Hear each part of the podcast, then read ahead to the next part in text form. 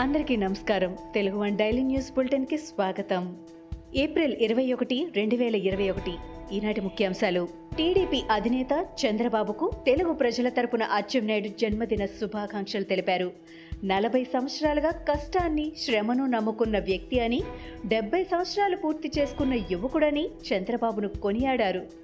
సుదీర్ఘకాలం సీఎంగా పనిచేశారని ఆయన చేయని పదవులు లేవని అన్నారు. ఎంతోమంది ప్రధానులను ప్రెసిడెంటులను నిర్ణయించిన వ్యక్తి చంద్రబాబు అన్నారు. రాష్ట్రంలో కరోనా విజృంభిస్తున్న నేపథ్యంలో పదో తరగతి పరీక్షల నిర్వహణ రాష్ట్ర ప్రభుత్వం మూర్ఖత్వమేనని జనసేన అధ్యక్షుడు పవన్ కళ్యాణ్ అన్నారు. మంగళవారం ఆయన మీడియాతో మాట్లాడుతూ లక్షలాది విద్యార్థులనే కాదు వారి కుటుంబాలను కరోనా ముప్పులోకి నెట్టేస్తున్నారని విమర్శించారు. సిబిఎస్ఈ కూడా రద్దు చేసి ప్రమోట్ చేసిందని ఏపీ ప్రభుత్వానికి వచ్చిన ఇబ్బంది ఏంటని ప్రశ్నించారు. తన కుల వివాదంపై వస్తున్న ఆరోపణలపై డిప్యూటీ సీఎం పావుల పుష్ప శ్రీవాణి వివరణ ఇచ్చారు. తాను ఎస్టీ కొండదొర కులంలో జన్మించానని స్పష్టం చేశారు. తాను ఎస్టీ కాదని కొందరు పనిగట్టుకొని ప్రచారం చేస్తున్నారని చెప్పారు. రెండు వేల పద్నాలుగులో తమ కుటుంబం మొత్తం ఎస్టీ సర్టిఫికెట్ చేయించుకున్నామని పుష్ప శ్రీవాణి తెలిపారు. నలభై ఏళ్ళైనా ఇంద్రవెల్లి బాధితులకు న్యాయం జరగకపోవడం దారుణమని వారిని ప్రభుత్వం వెంటనే ఆదుకోవాలని కాంగ్రెస్ మల్కాజ్గిరి ఎంపీ రేవంత్ రెడ్డి పేర్కొన్నారు. మంగళవారం ఆయన మీడియాతో మాట్లాడుతూ ఉమ్మడి రాష్ట్రంలోనూ తెలంగాణ స్వరాష్ట్రంలోనూ ఇంద్రవెల్లి బాధితులకు న్యాయం జరుగుతోందని అన్నారు. మృతుల కుటుంబాలకు ఒక్కొక్కరికి ఇరవై ఐదు లక్షల ఆర్థిక సహాయం అందించాలని ప్రభుత్వాన్ని కోరారు. బీజేపీ టీఆర్ఎస్లు తెలంగాణ ప్రజలను మోసం చేస్తూ చీకటి రాజకీయాలు చేస్తున్నాయని ఏఐసిసి కార్యదర్శి సంపత్ కుమార్ ఎద్దేవా చేశారు.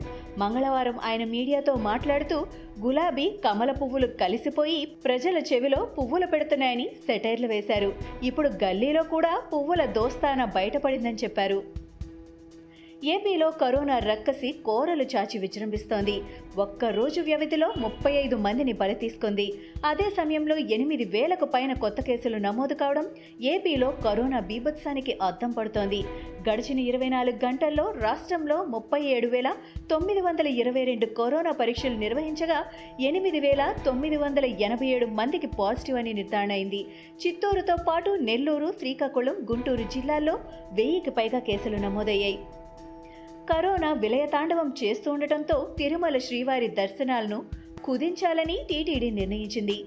మే నెల నుంచి ప్రత్యేక ప్రవేశ దర్శన టికెట్ల కోటాను సగానికి సగం తగ్గించింది. ఇప్పటికే టికెట్ పొందిన భక్తులు దర్శన తేదీకి రాలేకపోతే టికెట్ పొందిన తొంభై రోజుల్లో ఎప్పుడైనా స్వామిని దర్శనం చేసుకునేలా టీటీడీ అధికారులు వెసులుబాటు కల్పించారు. నల్గొండ జిల్లా నాగార్జున సాగర్ నియోజకవర్గం కరోనా హాట్స్పాట్గా మారింది. రోజు రోజుకు కేసులు భారీగా పెరిగిపోతున్నాయి. సోమవారం నియోజకవర్గం పరిధిలో నూట అరవై పాజిటివ్ కేసులు నమోదు కాగా మంగళవారం ఆ సంఖ్య మరింత పెరిగింది.